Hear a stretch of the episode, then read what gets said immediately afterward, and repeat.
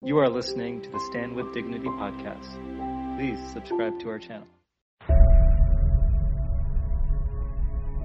Through Karbala, people are able to understand life differently. They're able to understand that their lives are not empty or pointless or meaningless, and that injustice doesn't always win. They are able, in that space that is called Karbala, they are able to discover that life has purpose and has meaning, and that justice is worth fighting for.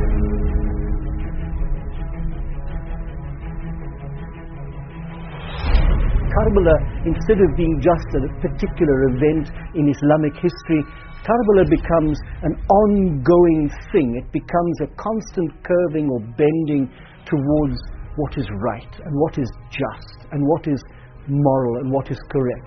In that sense, for me, Hussein is archetypal.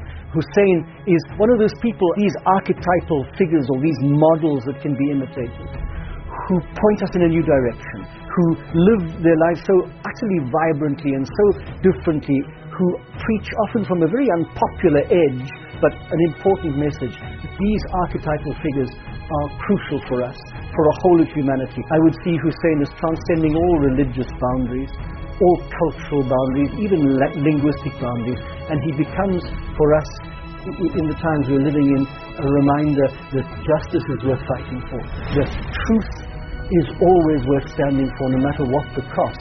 He speaks not just to people involved in great revolutionary moments, people involved in great political movements, but to ordinary people like myself whose greatest struggle is just to be faithful day by day to the ordinary values of life.